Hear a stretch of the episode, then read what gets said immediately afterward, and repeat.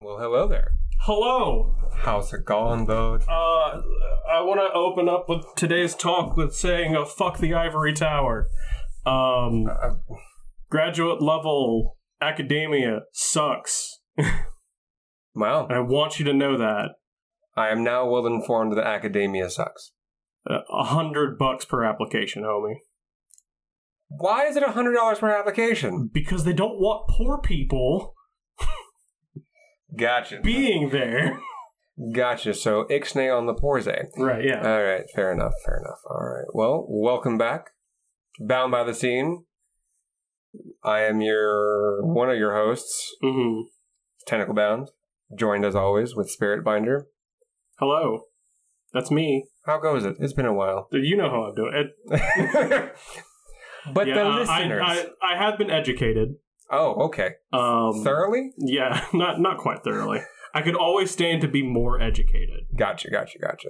Um, They didn't. They didn't grab a, thes- a thesaurus and just shove it up your ass so you can gain the knowledge through osmosis. they didn't have to do that. That's homework you did yourself. you have to sit on the book and spin. Oof, that is no good. All right, some of the housekeeping before we go and get started because we have a special guest today. Before we get to her, thank you everybody for the 3.3k views. You son of a bitch. ah, there we go. I guess we've officially started. But yes, 3.3k views. Our view, our, our subscribership jumped up from 16 to 23 on YouTube. wow. Yeah, I'm a little surprised. Right? So in total, with the four subscribers on the actual podcasting platforms, let's see here, 37 people listen to us actively. Mm-hmm. By golly, thank you. Uh, we do appreciate it. Again, do look for us on Apple, Google, and Spotify. We are on those platforms as well. But our our baby, our our love language of this podcast is Pornhub. Yeah. So I do appreciate The it. hub do be supporting though. They really do. We do need to go get verified. That's the only thing we Mm. need to do. So today's topic. Uh huh. What is today's topic? Today's topic is being a woman in kink. Oh, okay. Ah, yeah. Though there's one thing that either of us do not know what the fuck is, Right. because obviously I have male genitalia. mm-hmm. I'd imagine you do too. If not, yours is probably one of those like. Last time I checked, I did. Yeah. Okay, fair, fair. My robot body isn't in yet, and I really want it. Well, it comes out tomorrow. I want like some Alita Battle Angel shit. I do too. I I would love to have mix and match parts, Mm-hmm. just cause It was like Thursday could be like a kidna dick day. Like, a kitten a dick. yeah. Well, I mean, I guess Saturday is rever- uh, reserved for the boys with the horse cock. horse dong day for the boys. Mm. Got it. All right. So, today's guest is actually a female identifying individual. I'm going to blanket that term because I will not put words into their mouth. We have with us today Porcelina. How are you doing today? I'm Peachy. How Pe- are you? Peachy? Peachy Keen? No? No. Telling my age a little bit? Uh, Age? No. Now they know where you're from. Dialect is important there. Georgia. From New Orleans. Nolans. Nolans. Wrong. And uh, that was the intent. Anywho, We're deliberately lying to people. My specialty. He, he did roll a nat 20 for lying when he was born, when they gave him his character creation sheet Right. right before he exited the womb. So, anyway, again, today's topic is going to be about being a woman in kink and Mhm. what it entails, how it goes, and all the things that we generally, me and Spirit, will probably never have to endure. Well, partially because men are commodities too somehow in kink.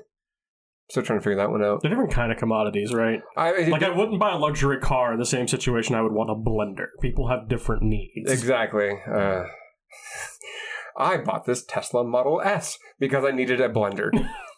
what? what? I just, it was there. Did you get the blender? No. Oh, fuck. I think this bit has gone on too long. It really has.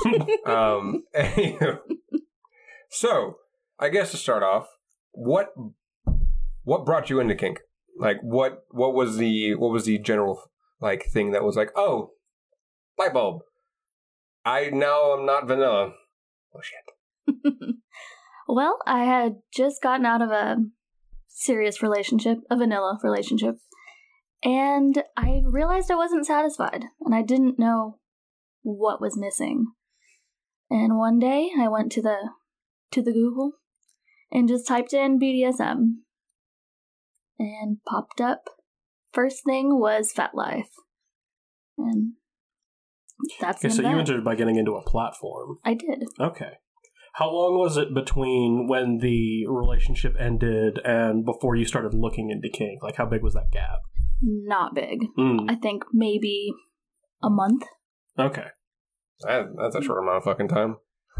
I was clearly unsatisfied for a lot longer before that, so That's a whole interesting topic, type of conversation that Well, there's like there's so many ways that you can be dissatisfied in a relationship, and like it shows a good amount of self knowledge that you're like, that's the thing, that's the thing I don't like. Yeah, there, there, there- we we've narrowed it down with a dartboard. It's like, oh shit, I got a bullseye. the fuck? Ah, my goodness. So, in in the concept of like finding out what kink is, a Google search is what drove you to FetLife. Mhm. It's impressive because let's, let's let's do this a fun little thing. We're gonna type BDSM in Google right now. and mind you, that was like six years ago, BDSM. maybe more. Why did BDSM marketing come up? What the fuck? I get Wikipedia, I get an Elite Daily, BDSM meaning by Cosmopolitan, BuzzFeed. That's definitely not a way to. Interesting. So now, six years later, typing in BDSM into Google won't pull up FetLife, which is interesting. Yeah, Yeah, you get all these different articles like BuzzFeed's top 25 things to figure out exactly why this spoon is kinky. And we don't know why. you think FetLife is being like suppressed or something? Um, I don't think it's being suppressed as much as it's already. Like BDSM has become more of a mainstream marketable thing. yeah, it, it's. I think that's why BDSM marketing was actually like one of the top search things as I just pulled through. So, with that out of the way, what was the what was the transition point like for you? Because kink can be either one of two things for some people. It can either be very jarring or very welcoming. Um, it can be a slap to the face or it can be a pat on the back. How was that to you? A little bit of both, to be honest. I think once I signed up and my first picture hit FetLife, it was like the floodgates opened Mm. and the attention was overwhelming. And I'm not saying like my first picture was like me completely nude, but it was just me in a dress. That was it. Mm. No revealing anything.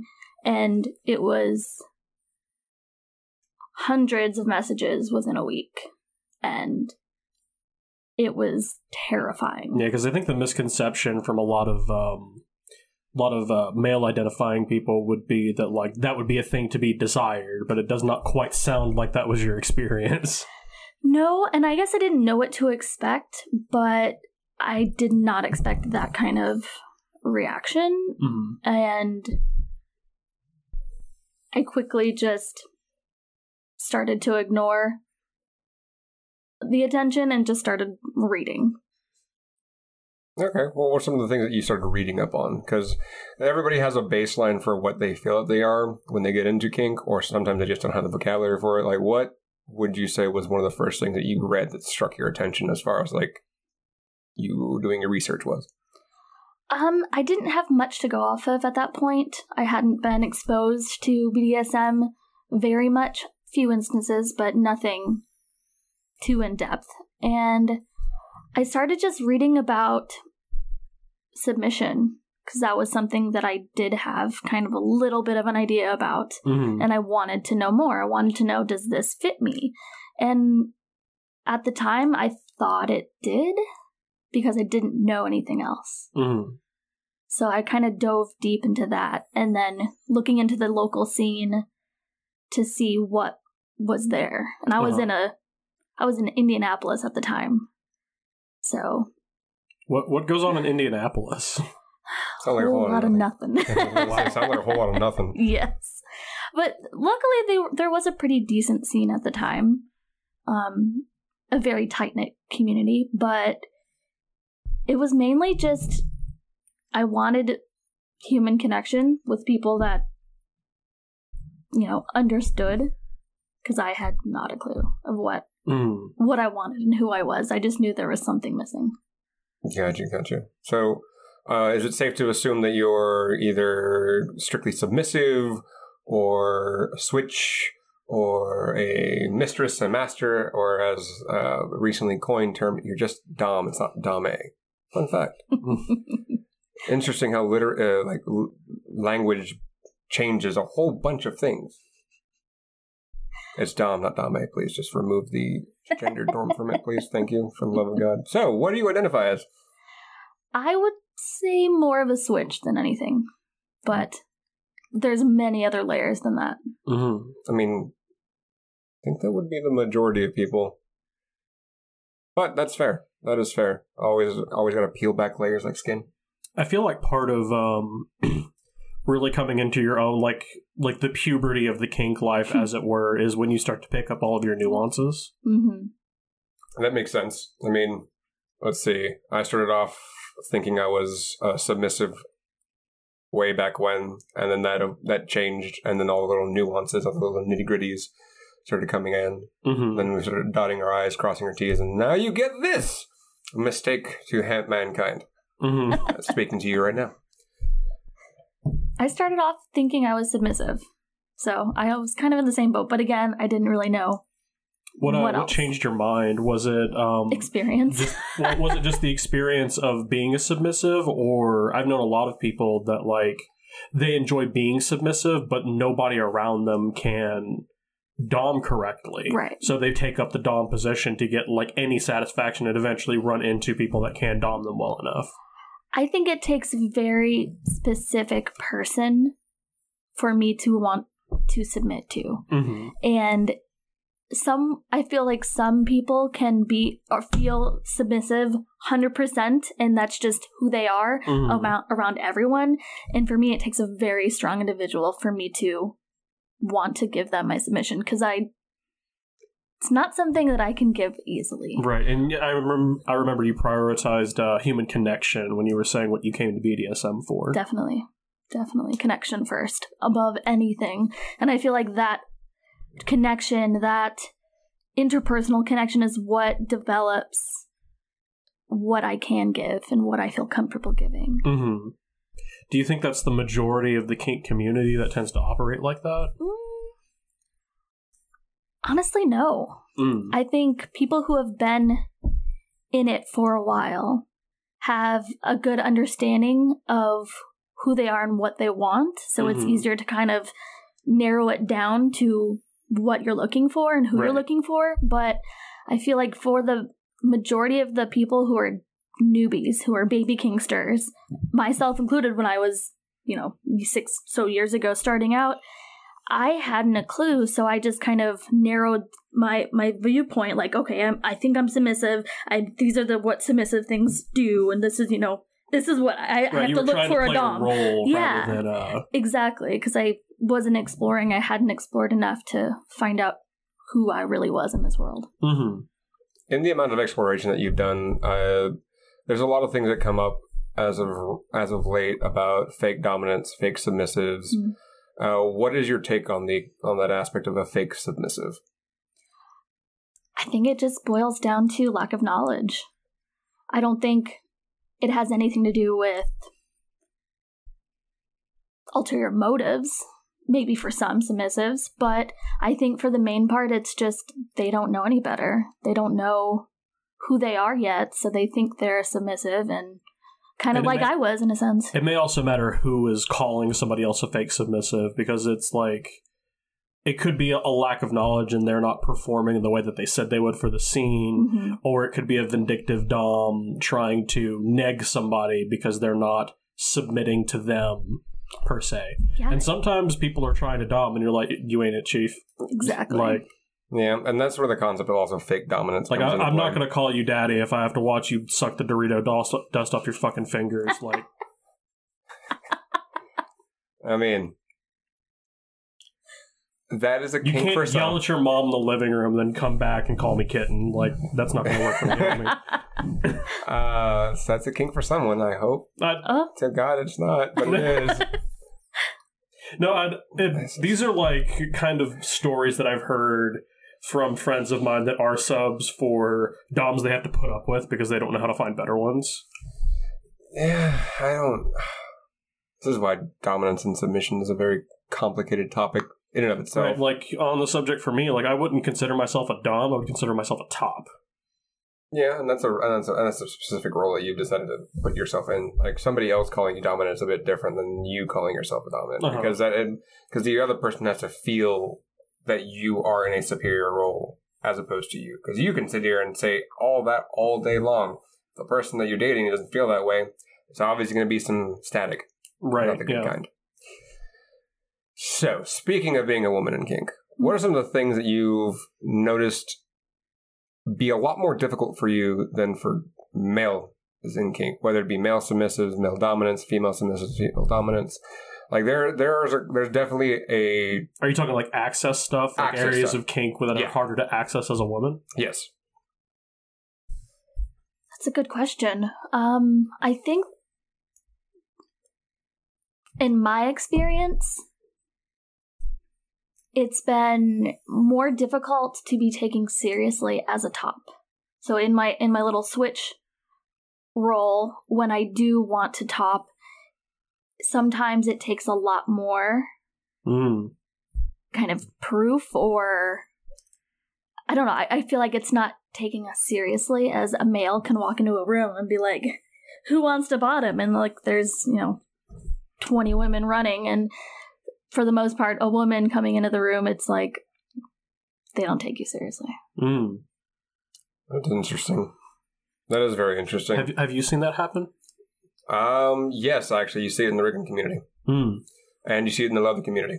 You see that in those two specifically. I don't know so much about primal. Again, I am not a primal expert. I can't say anything on that notion, but I have seen that as far as like I there's there's a couple of dominant women that I know off the top of my head that as soon as they enter a room, there is a dick size contest that arrives with yeah, them, yeah.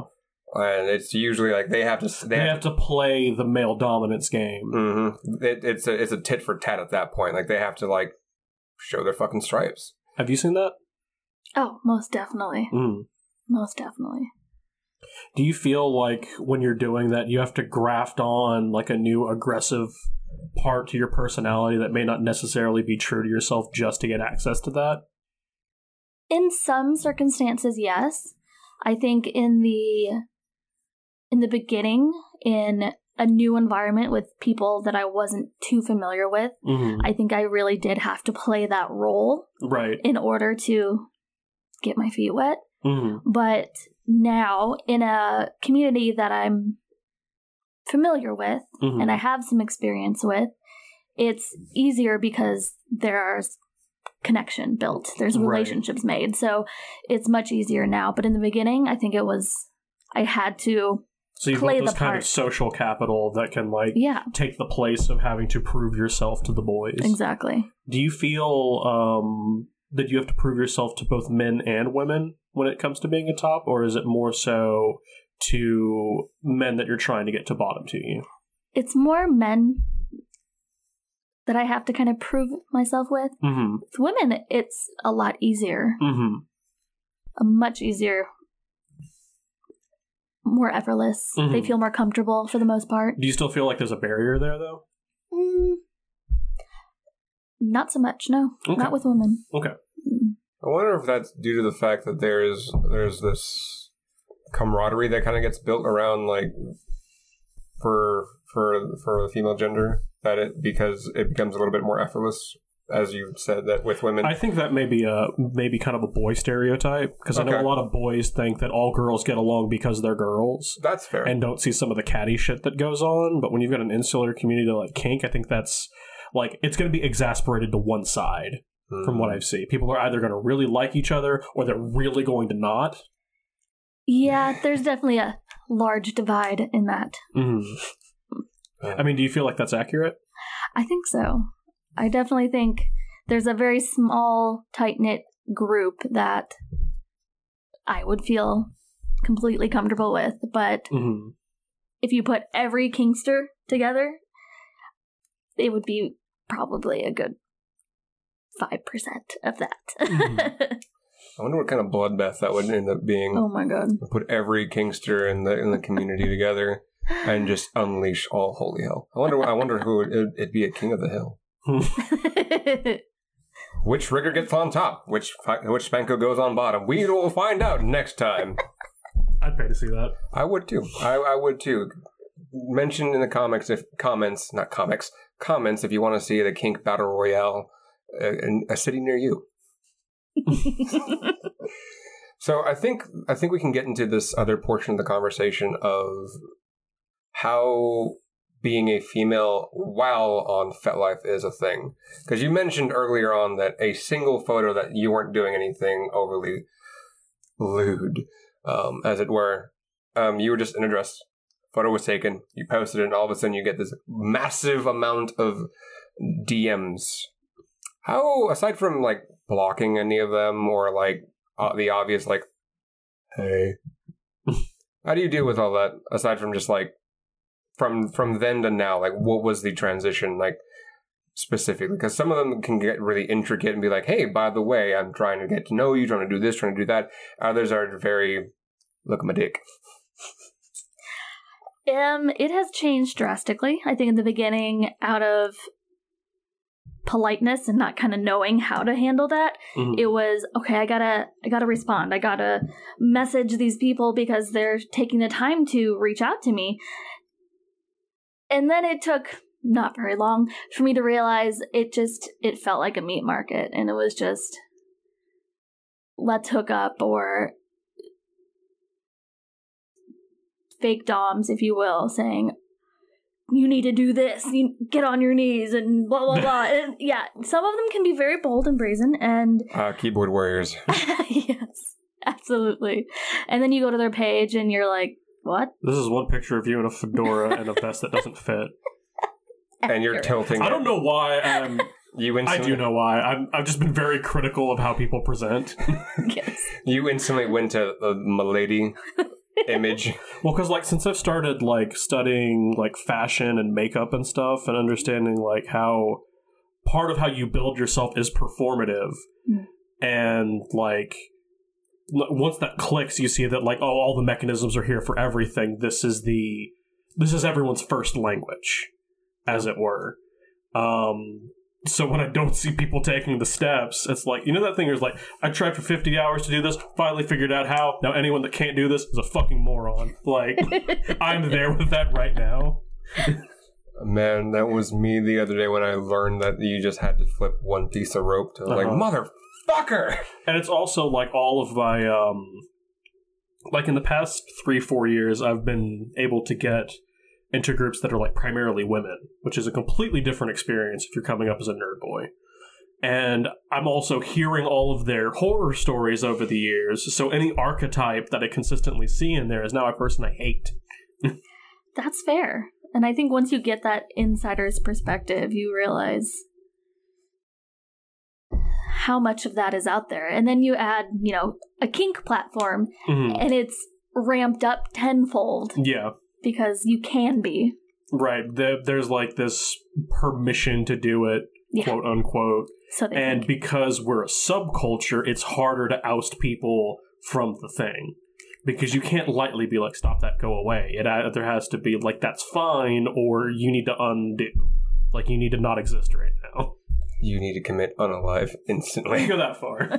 We just need Ah. to undo that from the community. Like, if you come into the bar, they're like, fuck you, Larry, you gotta leave. Like, the moment they walk in. Like, you definitely have to be a lot more um, cut and dry in this community in this lifestyle. Um, but back to the messages, the DMs. After maybe a few days, maybe less, I don't know, of responding to message after message, it was like not and even a week. Yeah, not even. I was just, I was over it. Like, I would look at the message if it spoke to me or I felt like, okay, this individual actually wants to get to know me, not just, you know, get in my pants, then I would respond or I would look at their profile. But it just became, I got jaded very fast Mm-hmm. because it was just the same thing, the same dick pic, the same let me be your dom kind Didn't of. even put good lighting on it. no, no, no. there was no contouring you see the to toilet the shack. below. Ugh. Those You are the At least worst. put your dick through a ring light. Like, Put your dick through your ring light, get why do you some think I got that, mascara. homie? there you go. There you go. Um, put some mood lighting on. Make get the get the fuckboy red lights on. Get your dirty laundry out of the background. You know, Have a little standards. effort. I want to effort. like if you're gonna take if you're gonna take a bathroom pic with your dick out, like wipe the window, wipe the mirror out, like make sure there's not like short and curly is on the toilet or something like that. Like just make it look presentable. Well, here's the thing that I want to illuminate, and it's been a problem for me for a long time.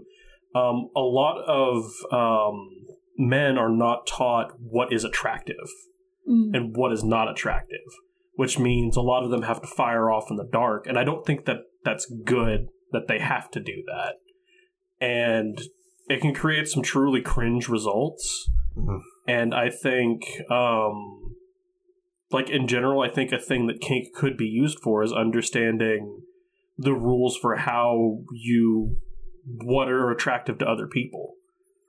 That's true. Uh, that's that's a That's part of why we do negotiation in the first place, right? Yeah, uh, that is, and this is why you can see a lot of different facets when it comes to like what is actually attractive to people as Mhm. opposed to what we deal with in the vanilla world. Because a lot of it does trickle in, Mhm. which is which is why I'm assuming you you would have gotten any of these issues like oh the dick pics the this like the hookup culture. And I want to make it uh, clear I'm not apologizing for any of the myriad of dick pics that came at you.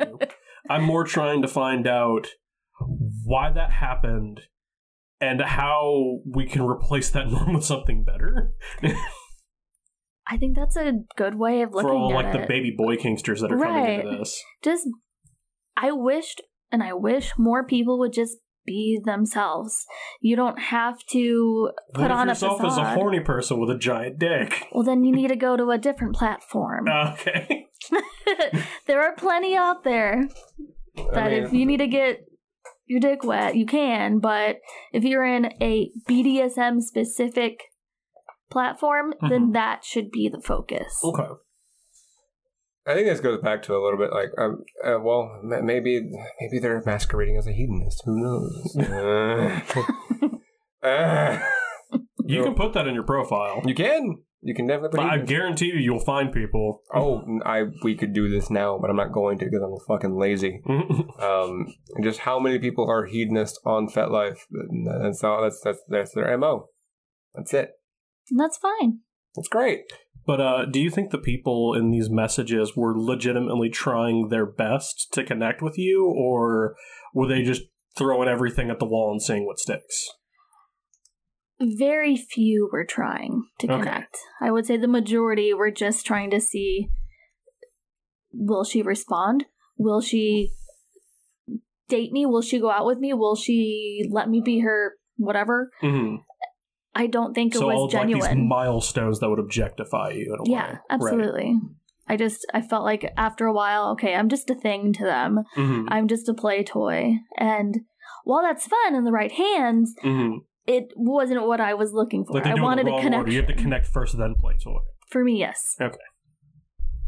I feel like that's the standard for most people, but um, some people are so deprived that they don't know what they need. Right. Like when you're starving, a Big Mac is a fucking feast.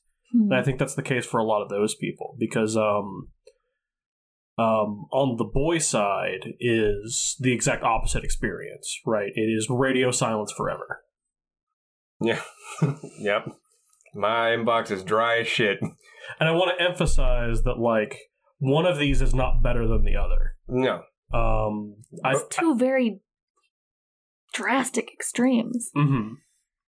There But- needs like to be bo- a middle ground here. yeah, they're they're both detrimental to self esteem in wildly different ways. Definitely. Because one side is I have been turned into an object, and the other side is I don't even know if I exist. And there's a problem on both of those. Mhm. Oh, yeah. And when we finally figure out how to address those accordingly, as far as the community is concerned, we can tackle that a lot better. Because I think a lot of what we, as people that have been in the lifestyle for a while, while it is not our duty to educate people, it's not like someone bestowed the crown of knowledge on all of our heads and like, you are now going to teach the masses. Well, it's it's our duty. That's We made have it our duty. That's why we have this podcast. Yeah. But uh, I feel like I've been doing like um, a counter. This is what it's like to be a boy in kink. I'm going to try and stop doing that for the rest of this conversation because it's not what it's about. Um, and well, it, it is, it's it's to verify that there are there are going to be extremes as far as what men experience, what women experience. Like Mhm. mm, again, what we experience is usually radio silence, unless you have skills. hmm. If you have skills, that proves just about everything everybody else needs to know, whether you're good or really bad as a person. Mhm. For women, it sounds like there's a lot of like, okay, well, I'm either a piece of meat or I'm going to kick you in the dick. Which I'm- I'm just angry meat. Exactly. It, it's it's the longhorn before it has been harvested. Like angry meat. I'm the to difference between domination and submission Someone- is whether or not the slaughterhouse has occurred yet. Like, exactly. Uh, that's fair. Someone make that a shirt, just like angry meat. Longhorns are dickheads, and I want you to know that. Apparently so. Apparently so. I've had to work with them before. They're very mean animals. I believe it. A giant I had fucking a friend of mine, uh, animal with we- horns. I was working on a friend of mine's farm, and the longhorn just comes up to his four wheeler and fucking upends that motherfucker. You, sir, are not supposed to be upright. Yeet. Anyway, Definition of angry meat. Got it. Definition of angry meat is a female that's gotten too many dick pics and too many DMs. Got it. So I think what we're gonna do is we're gonna kind of do something funny towards the end of the actual episode. She'll read one of her DMs. God. um, If you're comfortable with that, if you're not, it's fine. But I think there's a there's a few other things that I'd like to kind of go into as far as well, one thing that I- I'd like to do now, um, because I'm sure you have other topics, but I'd like to kind of step back from like the leading questions. Okay. And like, as someone who's explaining what it's like to be a woman in kink, what do you feel is never like talked about? What do you think needs more of a message or a platform? Ooh. I think for me, I wish other female tops, bottoms would have reached out to me and taught me about negotiations, taught me Ah. about red flags to look out for. Uh, So I wish I would have had that. Not until years later, I sat down at a submissive roundtable or a bottoms roundtable or whatever. But it was so enlightening, and I was I was just like, man, if I would have learned half of this stuff back then when I first started, uh, or even been just exposed to it. I would have had a much different and more enjoyable experience right, right. because a lot of that stuff isn't explicit unless you're really digging deep and i didn't know where to look in the beginning Right, right. so i had to learn it the hard way unfortunately so i think negotiations big one red flags another big one um safety calls what i didn't learn that until years later wow, really? yeah Strange. so No, it makes it it, it it checks out. I'm getting the feeling that that's a common experience for uh, women in kink. unless they're bringing if unless they're getting into a scene in a big city that has a lot of resources hmm i think that is a very common thing hmm i mean indianapolis is not a big city in comparison to others but i feel like it's not something that's spoken enough of Uh huh. especially for newbies Okay. does that answer your question Yeah. Um. No, it did. Any other things you feel like just go over the head of people? Mm.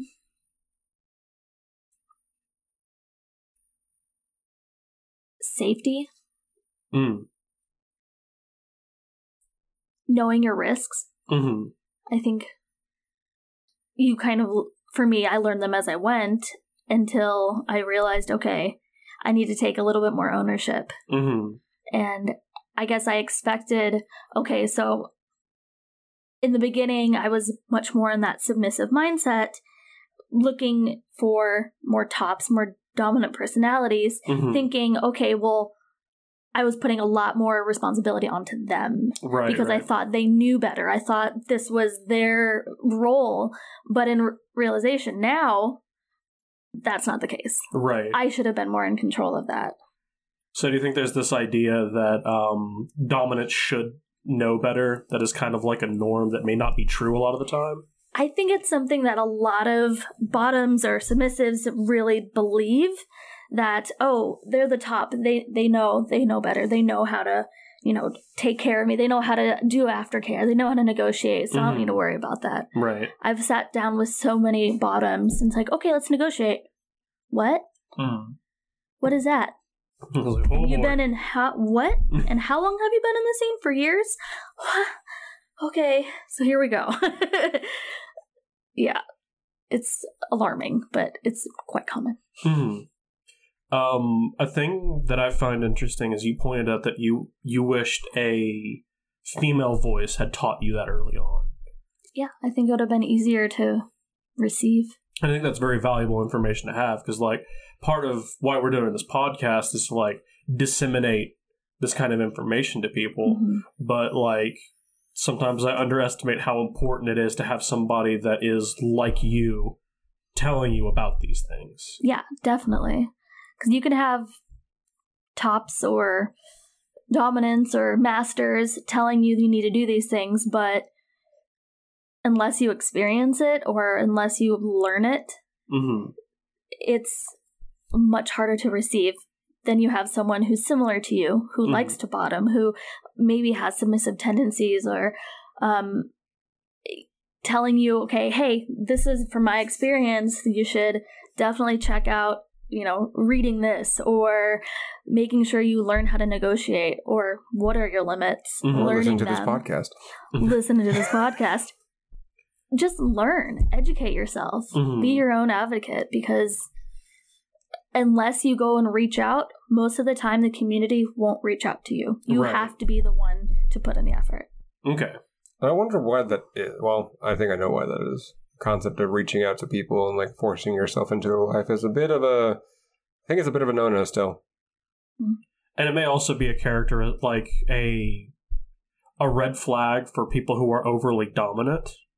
Mm. Because like teaching somebody gives you power over them. Period. End of story. Like you create a secondary level of hierarchy whenever you start teaching somebody, True. um, and that can be leveraged for bad shit. Cult leaders do it all the time. Right. Um, We're looking at you, Jared Leto. So yeah.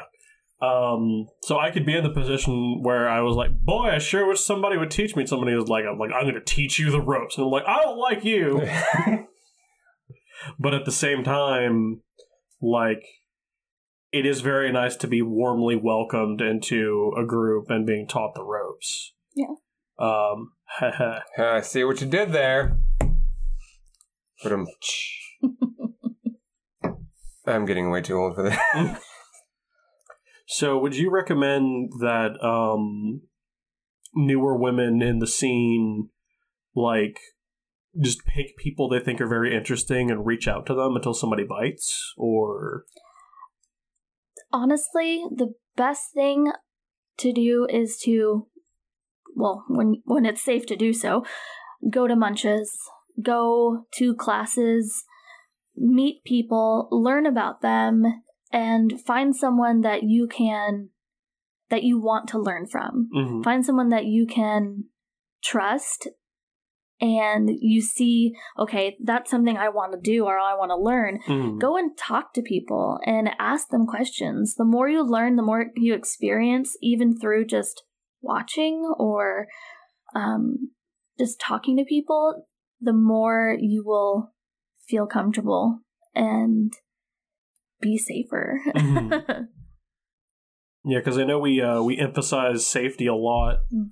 on this podcast, um, but it's occurred to me that the performance of making yourself safe may be different from a woman's perspective, or from a perspective that just isn't mine. Because like I grew up in a culture of violence, so I've I've been fighting for a long time, and I've like you know when you grow up with something, you just automatically apply it to the situation. right. It was like, if I'm in danger, what do? Punch in face? No, we don't do that.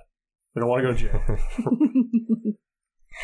And I think for women too, if you find yourself you feel like you're a submissive or you feel that that's something you want to explore within yourself, hmm find another submissive and reach out to them. Uh huh. It can be really intimidating as a woman or anyone coming into a lifestyle that's different from the norm. Uh huh. It's scary to begin with. And if you already feel you are submissive or have those tendencies as a bottom in any form, Mhm. it's even more scary because you're coming Right. into a room and you're like, I want to ask about these things, but I am terrified right. and I don't know who to trust. Go find someone who you feel mirrors what you want Mhm. and talk to them. Get a bird's eye pers- perspective from them. Mm. Yeah, I know with um with how I like to enter group enter groups, I like to emphasize like the rolling crew, like Hmm. three or four people that come into an event. So you can be a little bit more brave because you have a group. Like I've brought three straight or three like straight cishet guy friends with me to munches before. Who their job is just to vibe and make me comfortable Mm-hmm. and like and their quotes maybe talk to some freaky bitches unquote. um Ah, yes, the ever looming thing. Talk to the freaky bitches. But, like, that puts me in a position where I've got like ways to split attention. I've got a place to be comfortable if I'm there, and also um, they're probably more embarrassing than I am, so that puts me at an advantage. That's a good way to look at it. nice. um, do you think the same like methodology would hold up for women? I think it definitely could. Um, what I did when I finally got the courage to go to a, a class, um, I looked at the attendance list Mm-hmm. and I looked at the people and I'm like, okay, who on this list? I didn't know anybody. Mm-hmm. Do I feel like comfortable with? Like, who would be someone that I could talk to that maybe I could reach out to? And I found a a younger submissive, and I just message out of the blue, Mm-hmm. terrifying. So I understand it's freaking terrifying, and it's just like, hey, I'm new. I want to go to this thing. Are you are you going to this thing? And then conversation, conversation. Can you be my guide? Mm-hmm. I'm terrified. And they're like, yeah, of course. And they were really welcoming. They were really open to it. And Right. they made me feel so comfortable. Mm-hmm. And having that kind of safety net Right. at that first experience was everything. I can't imagine doing it by myself. Mm-hmm. So, yeah, I definitely think if you're bringing people that you're comfortable with, you know, your friend, your vanilla friends, whatever, great. If you're going and you reach out to someone that you're like, okay, this is maybe a leader from this group, maybe I'll reach out to them. That would be another good option and say, Mhm. hey, I want to go to this, but, you know, can I meet up with you earlier? Can we chat? Or just reach out to someone and bring someone so you feel comfortable. Okay. Do you feel like women have to do more like homework and due diligence as compared to men in BDSM? Mm, in what way? Because I've heard a lot of you saying um, you need to make sure these are these things are happening. You need to make sure you're educated. It is on you to reach out to the people, um, and like all of that sounds like a lot of work. Um, these are things that I naturally do, Right. but I don't know if a lot of um, men in BDSM have to do the same level of footwork to be able to be safe and make sure they have a good experience. I think it is different for for the female side of things. Um, there's a lot of predators. I mean, there's predators anywhere you go, but Mhm. um, go to BD- BDSM and it's harder to spot them. right, So yes, I think, and all the things that I'm saying now are things that I've learned, right, right. you know, through my journey. this is all I- bought with blood money. Like, Exactly. I had to learn the hard way and some really bad experiences and some good, but it's definitely a I wish I would have done things like this Mhm. back then. okay, So the my only my only thing that I can say I did great was that first munch.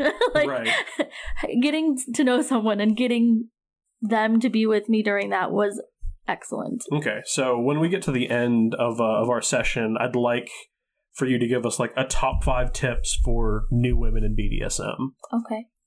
Um, I'm going to tell you beforehand, so I'm not like go. Fair. By the way, you're starting now. Um, I think I think that's a, that's a lot of interesting information because looking at this from a strictly top perspective, I can't say that I've had to do any of that. Mm. I cannot. I I think maybe one event. It's about six years ago that I went to. I had my roommate at the time go with- go with me, Mhm. and that was because again, like you had mentioned earlier, that when you went to a munch and you brought your cishet friends, Mhm. they wanted to talk to some freaky bitches. Mhm. I'm like, all right, that's fucking weird. all right.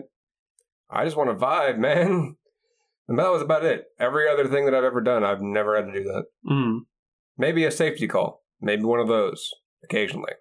That's about it. Yeah, I make a, a pretty big point about being intentional about most of the things I decide to do because, like anything worth doing, is worth S ranking. Um, Fair. so I put a lot of preparation towards stuff, but I I believe that I'm an outlier in most senses of that thing, unless it's somebody's like profession or a hobby that should be treated as a profession. Um, I don't feel like that's the norm It definitely isn't. It really, really isn't. Like, because I believe people also don't have my crippling anxiety about failure. probably not. Um, I know. I know. There's a lot of people both on the the female identifying, male identifying spectrums that just jump in headfirst without any regard. hmm Hi. So all the things that she said earlier are no longer are no longer valid. No, that was me in the beginning. I, I, For I the got, most part. I, Oh, I okay. got that. Oh, that. That was mhm. sarcasm. Oh, You can't tell over was. audio. gotcha. Makes sense now. Oh, well. Uh, let's see. Let's see. We got a couple more things that we can probably discuss, um, and then we'll get into the luxurious reading of the DM. Anywho, I think. Is there any particular resource that you've consistently gone back to and handed to people? Like for me, it's just like one, like one thing. Whether it was like a book, whether it was just like this random article that was like, "Hey, that's okay, that makes a lot of sense." Because there's one thing for me specifically that I always like harken back to as far as like something that I give to people that are kind of starting out is usually it's usually something like BDSM and law. Like that's one thing that I always like, hey, by the way, just so you know, there are certain laws that you want to maintain and understand before you start doing some of the things. Mhm. Like obviously, con- you, you cannot consent to bodily harm. That's one of the things, and that will actually land you an assault charge.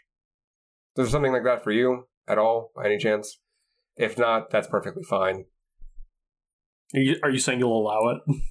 I mean, it's not my place to say I'll, I'll allow anything or not, but that's not my job. No, there's not any one single thing for me. Okay, so there's a multitude of things, like a stack, like you have a dissertation written off to the side. There's a lot of information out there. And to me, it really should be catered to the individual. Fair. Very fair. That is fair. I think that's about it for what I have to like ask or anything of the sort. I think we can get into like the the top five resources that Spirit wanted to Yeah, Yeah. yeah, yeah. the thing that you would inform a baby Kinkster of the they them female identifying genre of people. So, my top five things that every. Number five.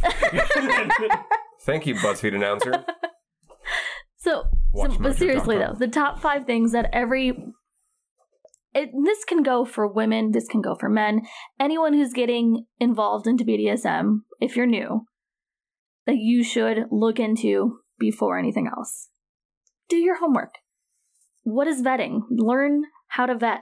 If you see someone you want to play with, you want to do a scene with, you want to be in a relationship with, dynamic, whatever, find out who they've played before. Past partners.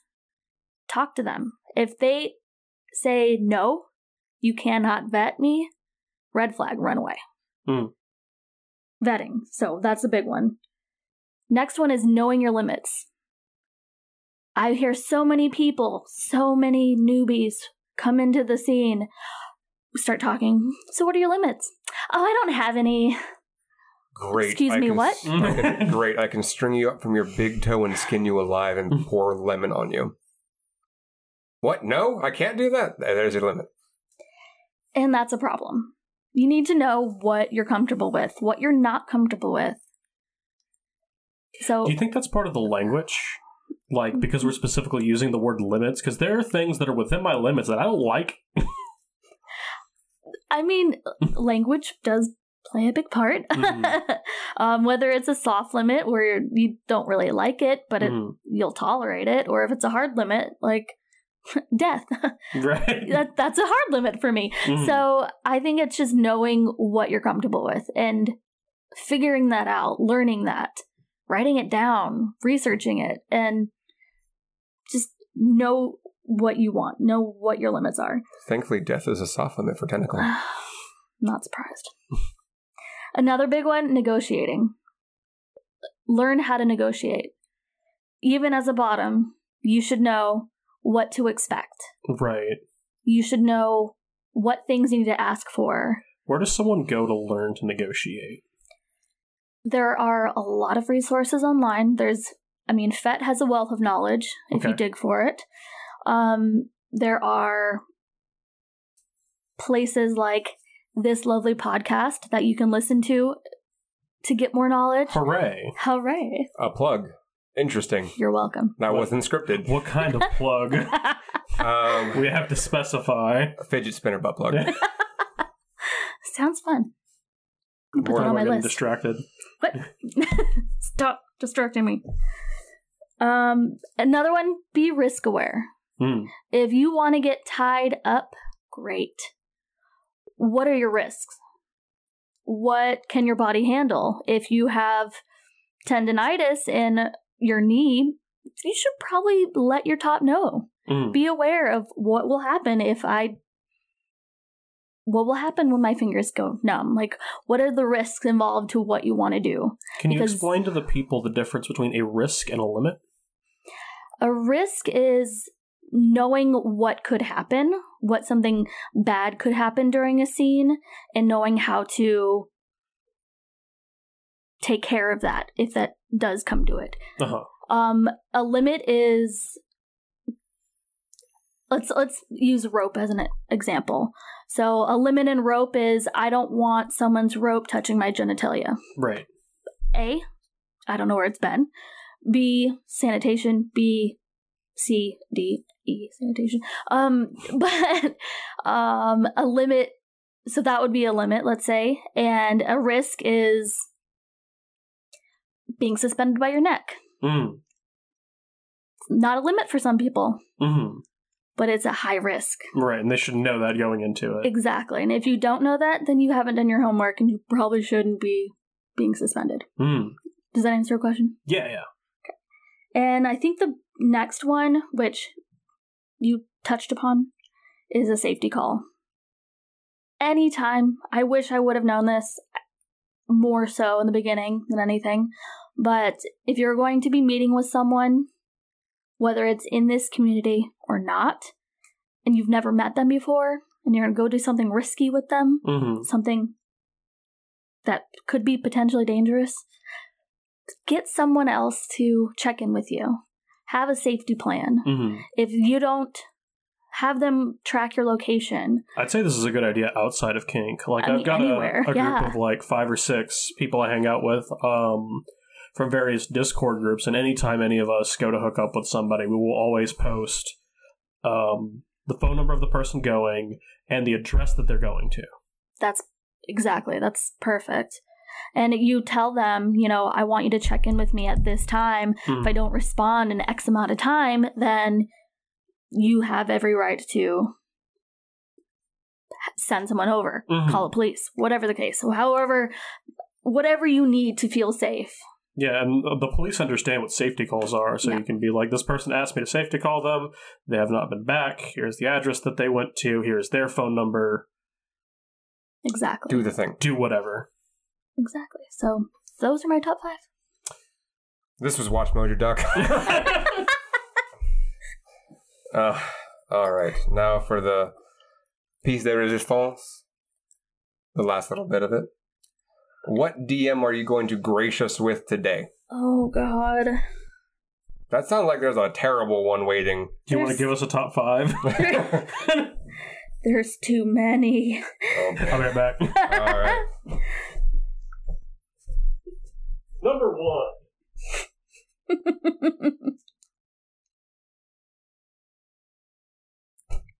Should have warned me about this. I did. I warned you throughout the entirety of the podcast. Okay, before that. Because now I have to scroll through and. Just randomly go and pick one. But they're not all randomly bad. They're not randomly bad. I mean, that, that's fair. That's fair. Some of them are just bad. Yeah. Others are not that even worth time. Hmm. kind of like my life. Not worth my time. Wow. All right, it's a thing. It definitely is a thing. It is a big thing. Usually, from what I've been told. what?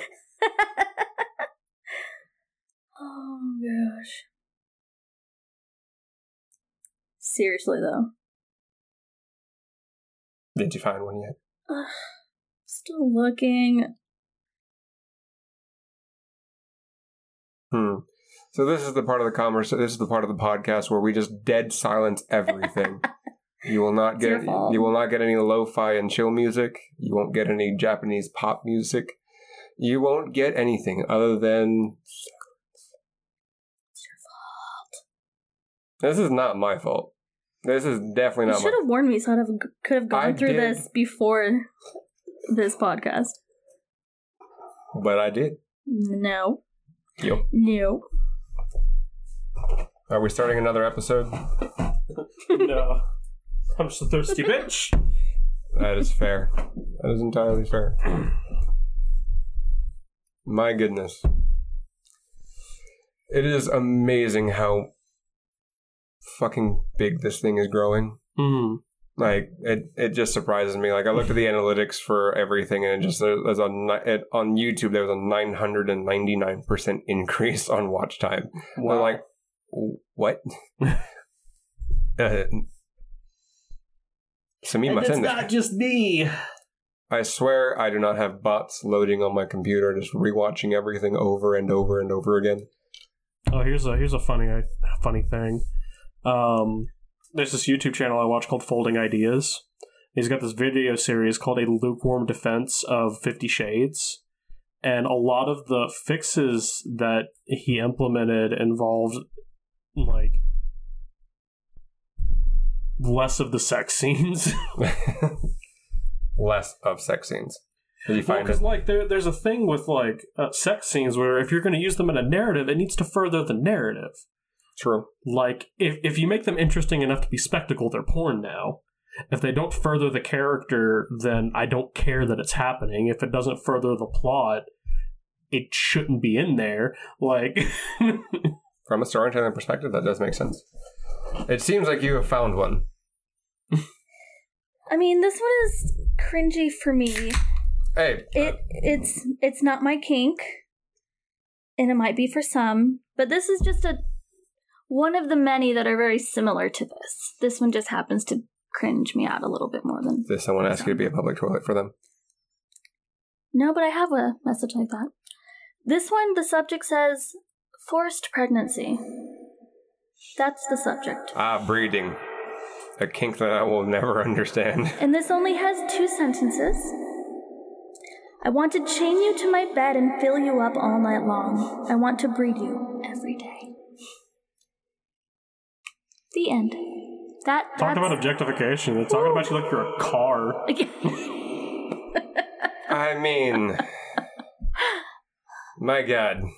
Um, The, the, the biggest thing that's running through my head right now with that entire sentence is like, well, two sentences, is the concept of breeding involved that you already knock the person up, right?